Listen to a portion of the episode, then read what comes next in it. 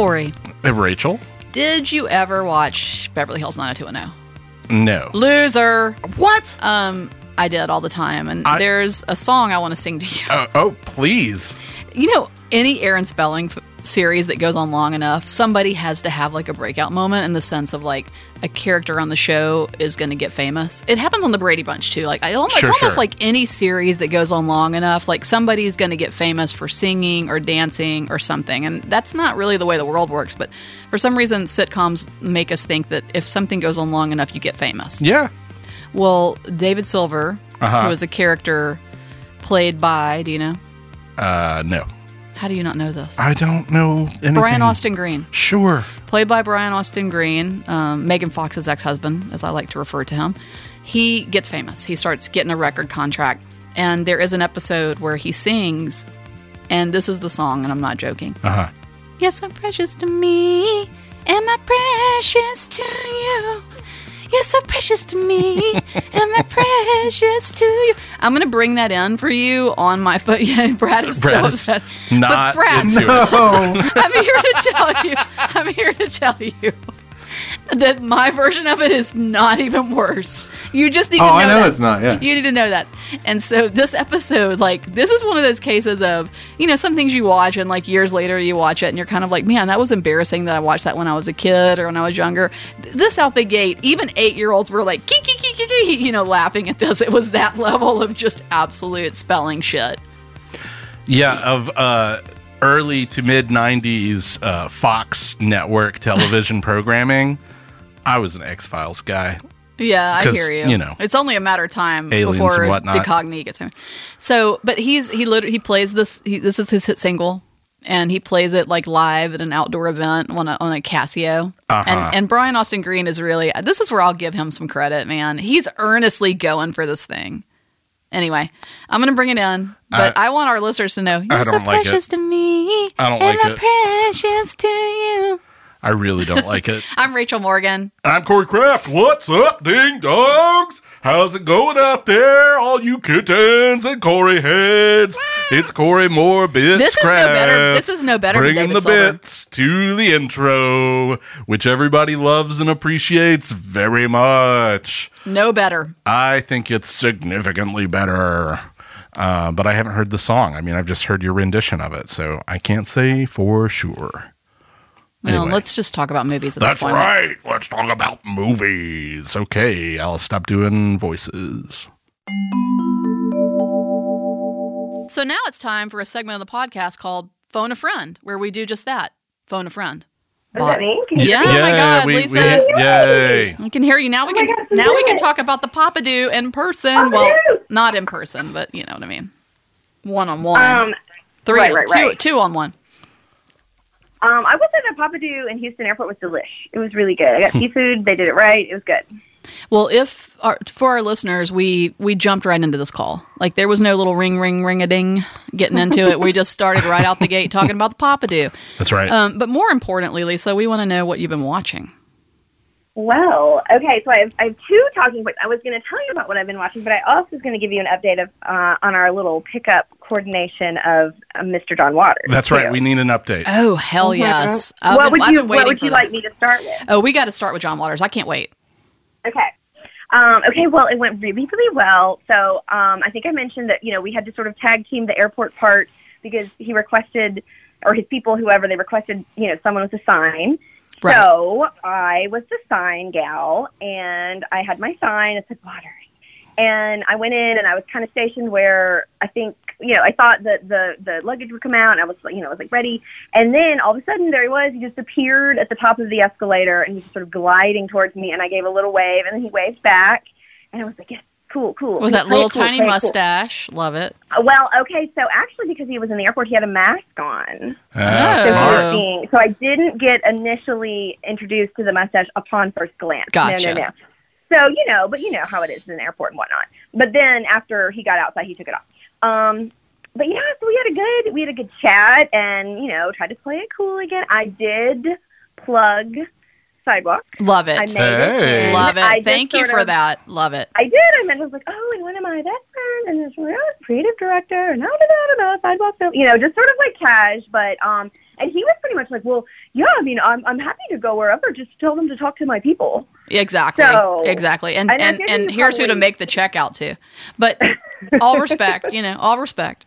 Yeah, yeah. We appreciate you doing it because, so, you know. I still got it in there. Bug in the ear, if you will. And then, so that was sort of, I mean, my time was pretty short from the airport to the hotel, which was very near, it was the Hilton, very near the airport. So, you know, wasn't a lot of FaceTime, but it was a good little meet and greet. And, you know, we had some chats and he was chatty. He wasn't just, you know, leave me alone kind of thing. And then Tony wound up picking him up later at the hotel to take him into the venue. And, they pretty much chatted pretty well, but, he said he could tell he was a little, you know, focused on the material because this apparently was the first night that he was doing this material specifically. Right, right. Like it's like a new version of his kind of touring thing. So it was like all new stuff, and he had just written it. He'd only done the I guess the walkthrough once so far. Oh, so he was nervous. He had some nerves. Yeah. Yes. So I like seeing that, you know, like somebody that seems calm and cool and collected still can be kind of like, you know, needing to focus on their material and stuff. And, it was revealed that Tony mentioned as they passed the Purity Dairy Factory in Nashville, he mentioned Ernest, as in like Jim Varney and Ernest Goes to King, you know, all that stuff. And we know this so well, Lisa, because we've been on the tour. Yeah. We've been on the tour. We have been on the tour. And well, they were talking about celebrities in Nashville and who lives there and this or that. And Tony mentioned to John when they mentioned Nicole and Keith living here. Tony mentioned that I got to see Nicole's whale tail. So he did. So now John Waters knows that I've seen the very tippy top of Nicole Kidman's thong. So that connection has been made. That's important. If anybody was like 6 degrees-ing something and they needed that connection. You know, if you were going to tell any celebrity that little piece of information, John Waters is definitely the one that needs to rest with. And I guarantee you he really appreciated that. I'm sad I couldn't tell him myself, but luckily Tony got that in when we were one-on-one. So talking about local celebrities, that's when they were literally passing the Purity plant, and he's like, oh, you know, Ernest and Jim Varney, da-da-da. And apparently, I mean, no disrespect to Mr. Waters, but apparently he did not know who that was. That's not Tony's surprising to me. Is it not? I just think like we were both. I am surprised. Types, and they're of a certain age. And Jim Varney's gone, but like I don't know. It just felt like I was surprised. Tony is he the king of trash or not? Right. And then you know Tony's like, oh, you know, Ernest goes to jail. He was like listening to him, and nothing. He's like, are these for children? And Tony's like, I mean, I guess, kind of. I guess, but you know, I still feel like someone adult would know about them, right? I don't know. So I hope he looks into it because this is my thing. Yeah. Like this is like a John Waters. If you take this advice, you really need to look into this. And then I cut to him at home putting in like, you know, Ernest Scared Straight or whatever it is. Ernest Scared Stupid. Oh yeah, same difference. Which. Somebody else is in that who you wouldn't expect. I got you know, like something like Wilbert Brimley's in there. I'm looking this up. Sorry, he's on the IMDb. Things. It's so fun. It's Eartha Kitt. Eartha Kitt is also in Ernest Scared Stupid. That's right. She did that cash grab. Yeah, you know. Doing that cash grab on an Ernest film. That's right. Mm-hmm. So John Waters not know who the Ernest situation was, but that's okay. That's okay. But then he took him to the show, and then we got to go to the show, and then afterwards, I peeled off with a friend, but Tony got to kind of linger in the back and sort of hang out in the green room, and John offered him a glass of champagne, which Tony refused because he was the driver, and he had to drive, and he had to be safe and drive. Correctly. Oh, but he did get... All you need is to be offered one, though. Exactly. He was offered. It could have been a test that Tony passed. I know. That's what Tony said. He was like, what if it was a test? I'm so glad I said no. But, yeah, so then after the show, on the ride home, I tried to get him to be a phone-a-friend within phone-a-friend and be my extra special guest star and talk about this and stuff. But he's like, no, I don't want to. He doesn't want to be on here. He's like, no, that's not. Yeah. So anyway, I was going to recount the tale for him. But apparently on the drive home, he was much more relieved. I mean, the show went really well. It was laughs. It was really funny. It was quite good. And so... he, I think, was very relieved having been done with that now. And then also he had the champagne, a little glass of that. So he was loose and he was feeling good. And so he and Ton were talking, and he even would nudge, more than once, he nudged Tony in the ribs with his elbow at like wow. a joke that one or the They're other. They're basically made. Dating now. They're besties. I know. And total besties. Yeah. So, and then also he realized he missed the last few minutes of his set, because he had said in the morning that it was 70 minutes. And then I remember when he wrapped up, it was like just over an hour. Yeah. And I just thought, oh, he must have cut some stuff. And apparently in the car on the ride home, he revealed to Tony that he kind of like forgot like a segment, like a page, just like a few minutes. Damn. I know. And he kind of told Tony some of those jokes or what he was going to talk about. So Tony got an even more VIP, like super top secret jokes never been told before kind of like experience. Isn't that wild? Ultra VIP, really. That's yeah, great. It's very cool. VIP. And very then cool. He that evening used it as an opportunity to give John our Christmas ornament. Yes. That per your suggestion that we made for him. So, and then he didn't open it at the time, but he did open it later in the hotel room and texted him and said, you know, thank you both and blah, blah, blah. So, very cool. I don't know. Should I tell you what it is? I'm like, yes. And also maybe when his Christmas card goes out, we'll see it on the tree. I know, but okay, here's the thing. It's like rated really R. It's like rated X. He'll love it. But also, that's his whole thing, right? Like, I mean, totally. You know, not his whole thing, but like his thing. So here's the deal. Okay, so it's like so hard to explain. It's kind of embarrassing. But we wound up with, through a friend who had gotten this through another friend who had, okay, so you maybe even know who I'm talking about. We have a friend who used to have a horror podcast, and Sam, and she had a horror podcast, and people would send her things, and she wound up being sent a variety of items from this special effects person who makes really realistic looking like random stuff. I know exactly all. Sam has talked about this prosthetic before, yeah. So this person sent some things. There's included a severed toe, which Sam wound up, and then also a face that was like stretched on a sort of a hoop, very spooky, very realistic. Anyway, Sam wound up with these and then eventually bequeathed them to Melissa, who bequeathed them to me and Tony because she knows we love Halloween and, you know, the whole deal. And the severed toe was actually really clutch at the beach last year because we hid it in the sand.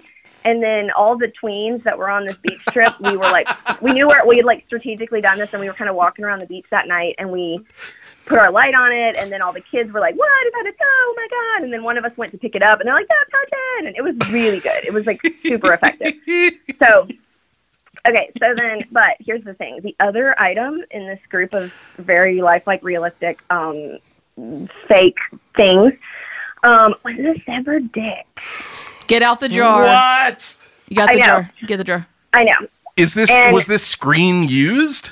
Why did this exist? No, I don't know anything about. So we need to figure out. So that was Melissa and I were talking about. We need to tell Sam to tell the person who sent this stuff into the podcast, like to tell them where this ultimately landed, because that's so crazy. But yeah. So anyway, it's this like very realistic looking dioc, and it's kind of cut off on the end with like fake blood, and it's so strange and it's so random, and it's like the toe is fun. Yes, of course, the toe is fun. You can take the toe to the beach. You can find it in the sand. You can scare tweens. Like it's fun. But the severed penis is just—I just don't want it in my house. Like I didn't know what to do with it, because it feels like, what if somebody finds it and thinks, like, I don't know, what do they think we do with that? You know what I mean? Like I don't want them to think anything. So I can tell you what they think you do with it. I know. So it's like, I guess that's why Sam gave it to Melissa, who gave it to us. Like nobody wants this in their home because they don't know what to do with it, you know. So anyway, we had this object, okay, and it's been in a little pouch in the back of a drawer for now over a year, because I'm like, I don't want this anyone finding. What if we're babysitting and like a child is over here? Like I just can't even imagine. So anyway, you don't have children, Lisa. I know, but like every now and then one might come over. What if there's a child in the house? What if there's a child in the house? Okay, so here's what we decided. So when we rewatched Pink Flamingos, there's a whole scene, in case you don't remember, of Channing, the guy who is like the servant for the mean couple who kind of tends to the girls trapped in the basement. Oh, yeah. Mm-hmm. And they, when the girls revolt and get their power back, they cut his dick off. Right. That's like a whole scene. And there's even a scene in the movie where he's like, it's like a bloody mess. And he's like, oh, and then like, you know, they're yelling about like, you know, and so, so we knew that scene was there. So we're like, okay, would this be super weird to give John Waters like a severed penis? Like, I mean, that is really weird. I hear it. I know it's weird, but of all the people, I don't think it's that weird actually. Right. I think it's totally makes sense for him. Yeah. So what we did was, once we kind of had been talking about it and once we met him and saw him and we're like, okay, maybe we should do it. Yeah. So then we went to Michael's. Once we got back from the whole drop off, we went to Michael's which is the weird, I never ever look for Christmas decor in October, but you know, sometimes you got to find a tiny Santa hat to put on a fake severed dick to give to John Waters. Right. Of course. So that is what we did. And we found a tiny Santa hat that fit perfectly, the exact circumference. And so then I put a little string on it. We put it all together, and then we hung a really cute vintage-looking gift tag from it that says "To Channing from Linda and Susie," which were the names of fact checked. So cute. Which are the names of the ladies in the basement. And then on the very back, you know, like a little label maker, I wrote, you know, from Tony and Lisa, Nashville, Tennessee, 2023. So yes. So then we wound up, I was kind of like still like, oh, I don't know. Should I give this to somebody? Like, you know, like I said, I wanted it out of my house, but then I was like, is it really weird to give to somebody? It's an ornament. But, you know, it could go on the back of the tree if you need to, you know, have it open up looking tree on the front. But so then what was really funny is on their drive home, it somehow got to the discussion of, because we had sort of made it clear that we didn't work explicitly for the venue. Right. I also didn't want the venue thinking, like, what are you doing giving our talent a bunch of weird, like, you know, strange things. So we kind of like, we don't work for them, but we pick people up and do driving and this and that occasionally, blah, blah, blah. And so anyway, on their drive, John asked Tony what he did full time, and he mentioned that he works at the transplant department. So somehow, because, again, I guess John Waters, it got talking about how there is potentially soon there's going to be a lot more penis transplants. Right. That's a thing. And they're happening more, and it's getting more frequent, and they're going to start doing them at his hospital. So just that casual conversation you have with John Waters. Yeah. Super casual. And then it's like somehow circles around, and John then mentions Lorena Bobbitt. So wow. Like, okay. So, like, and that's what's crazy. I'm like, you're telling me that you guys are talking about penis transplant and Lorena Bobbitt, all the while inside the console between you two is a tiny severed little dick, like, with a Santa hat on. Like, that's crazy. It's like we summoned it, you know? So I feel like now if I had chickened out and we hadn't done it, I would have regretted it, you know? Oh, absolutely. So it came full circle. I came full circle. It was perfect. And so then whenever, like I said, he gave it to him just when he got out of the car, and then he opened it in the hotel room, and then he texted, and he said something about, he's like, he was really glad he was TSA pre, so hopefully they won't have to look into his luggage. Nice. So, and he thanked us. So, I mean, who knows if he'll really put it on the tree, because it is a bit insane. But it just kind of felt right in a really weird, wrong way. You know what I mean? Oh, that kind of sums up John Waters. Yeah. So, good work. The next morning, Tony grabbed him and took him to the airport, and, you know, it wasn't really necessary in those other legs, so, of the journey, but I think he had a good time. I think it went really well. I mean, it sounds like it went about as well as it can. Yeah. Yeah. I think it's a success. Home run. So please be on the lookout for that ornament on the tree. Oh, I can't wait. I can send you a pic of it too, if you want to just see it. Absolutely. Absolutely. Yes. 100%. Okay, definitely. Well, that is some news. I mean, that's some important, relevant news, and we've been waiting. We've been waiting to hear this from you. I didn't think it would be as successful. I got to tell you, I didn't think it was going to be as successful as it was. Well, truly, thank you. I had no doubt. Corey had your back. Oh, thanks, Corey. You're welcome. And I know I've used up most of my time to talk about John Waters, which was my focus today. But I just want to let you know the movie that I watched was. Hold on. What's it called? Winnie the Pooh, colon, blood, and honey. Yes. Oh, we screened this. We screened this at Sidewalk. And it's horrible. Yeah. Yeah. It's like, you know, so bad. Candace's, her high school best friend produced this film. For real? Yeah. That's random. Yeah, I know. And they made a ton of money on it. But yeah, it's really, it's a tough one. It's a tough one. Yeah. Good for them. So, I mean, I could have talked about it if I hadn't have had other more interesting things to talk about, but it's like I knew I could just put this in at the end because there's really so little to say. Like, I mean, there's so much to say if we want to complain about it, but you know, it just feels like they really took this old-time fair, what's it called, fair domain, free use, what's that word? Fair use. But it's public domain. Public domain is what it actually is, yeah, and that they just kind of just didn't tie it in at all to any interesting bits and bobs about the story. It was just like, oh yeah, he's a creepy, weird bear, and there's a pig, and then Christopher Robin's there, and it's just like a lot of flashing. So, yeah, you know. Yeah, they just. There were lesbians in it, though. There were lesbians in it. They pounced on that fair use, which is what they do. They just keep an eye on it, and they go ahead and begin producing, so that they're working to the release date. That's the sort of public domain date. So that's how you know you're making a quality motion picture, right there. Right. I'll let Nicole know that.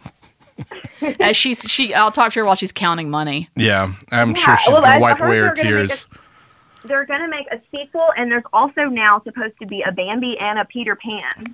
Oh no! That's what I heard when I did a little. I mean, I have no problem with the taking your childhood, you know, nostalgia and dunking it in the toilet. That's fine with me, but yeah, we can do a better job than this, though, right? Yes, exactly. I think that's it. It's like, sure, I would love a freaky deaky, scary Pooh Bear or whatever, but like this one was just dumb. And and there was very little good use of honey, and I don't know, there were some bees that were never explained. Anyway, it could have been so much better. Agreed. So it's also like 80 minutes. I mean, they were stretching for the feature thing. Seriously, there was a lot of really long edits where I'm like, we don't need to do that, you know? So the concept's okay. It's like Christopher Robin's gone off to college and they're pissed. Like, I almost don't mind Eeyore. That, but, you know. What was that? I know, but they eat Eeyore. Yeah, they eat Eeyore. Yeah. I don't like any of this. No. We prefer your severed dick. Yeah, so we'll stick with it. Well, prefer my severed dick. You're going to have to one up that next time around, but wow. Corey got nasty. Got nasty.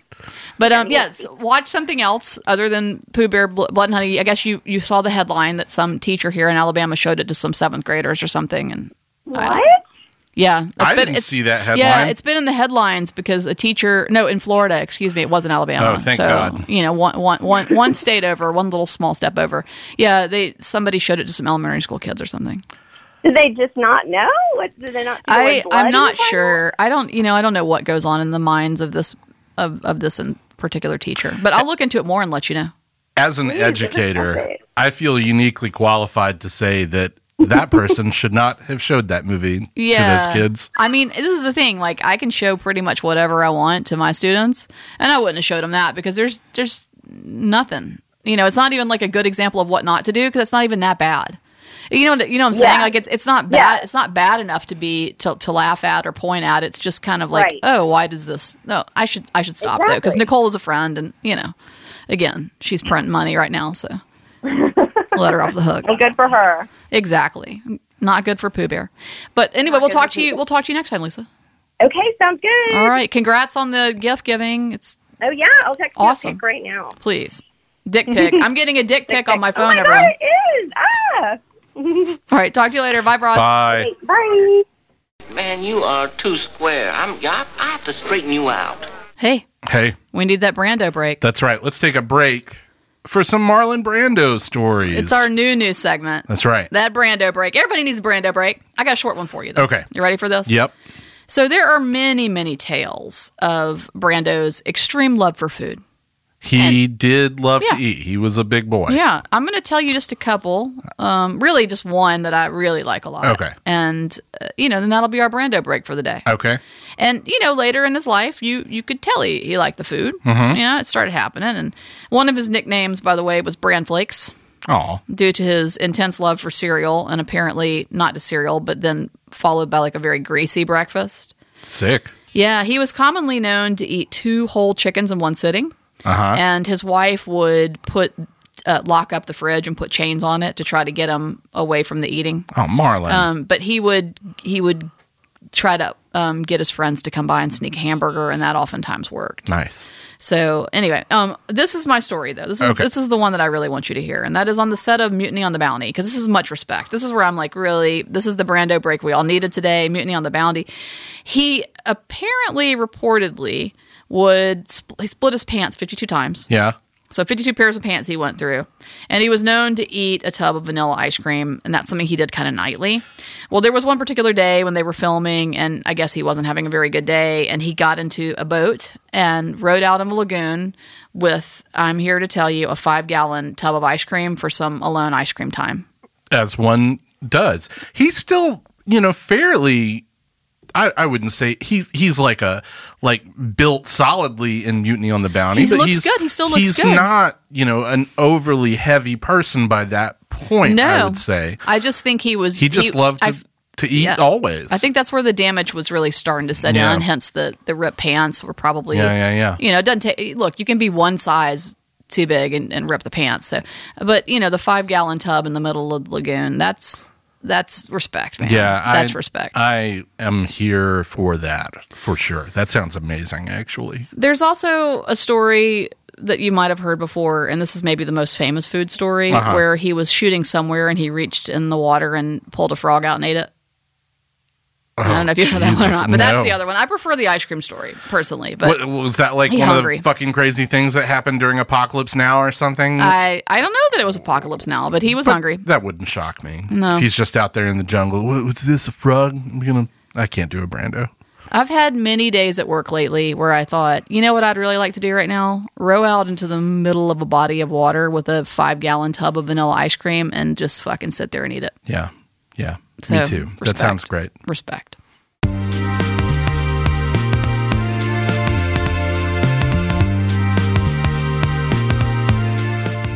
Well, thank you for listening to the Side Talks podcast. We're your own personal cinematic. Speaking of Marlon Brando, Marlon Brando and Frank Oz. Yeah.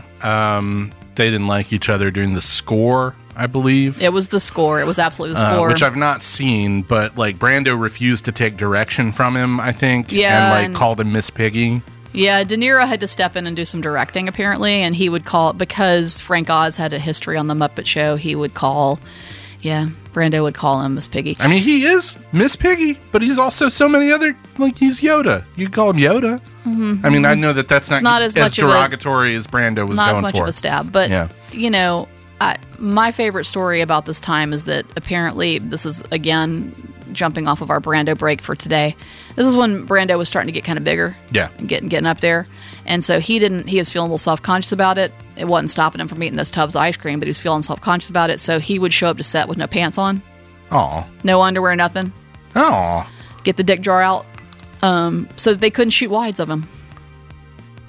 Well, that's I think that's hilarious, honestly. Marlon, that's fucking funny. I don't know what to say about that other than I'm delighted to hear that. In some ways, that's even better than our Brando break. Yeah. So... Oh, my God. Hold it. David. Hitting the consonants. You're so precious to me. I would give the world to you. That's for you. And this character in the world of the show became famous, you're telling me? For that. Well, he kind of, he wasn't following his heart and kind of messed up. The record label was making him do, how the record label does. That's true. They make you do the material you don't really want to do, and it ruins everything. That's right. Cautionary tale. Anyway, this is the outro, man. So thanks for listening to the Side Talks podcast. Yeah, thank you to our friends here at Boutwell Studios, including Brad. Thank you, Brad. You're welcome. And why don't you visit us online at sidewalkfest.com or follow us on social media at Sidewalk Film. We're showing movies at the Sidewalk Cinema, and we sure would appreciate it if you came to see one, not just for our sake, but for yours, because we're showing some good stuff, and you're going to want to come see a movie with us. I guess that's it. Later days. Bye. Boutwell Studios Podcast Division. Your words, our expertise.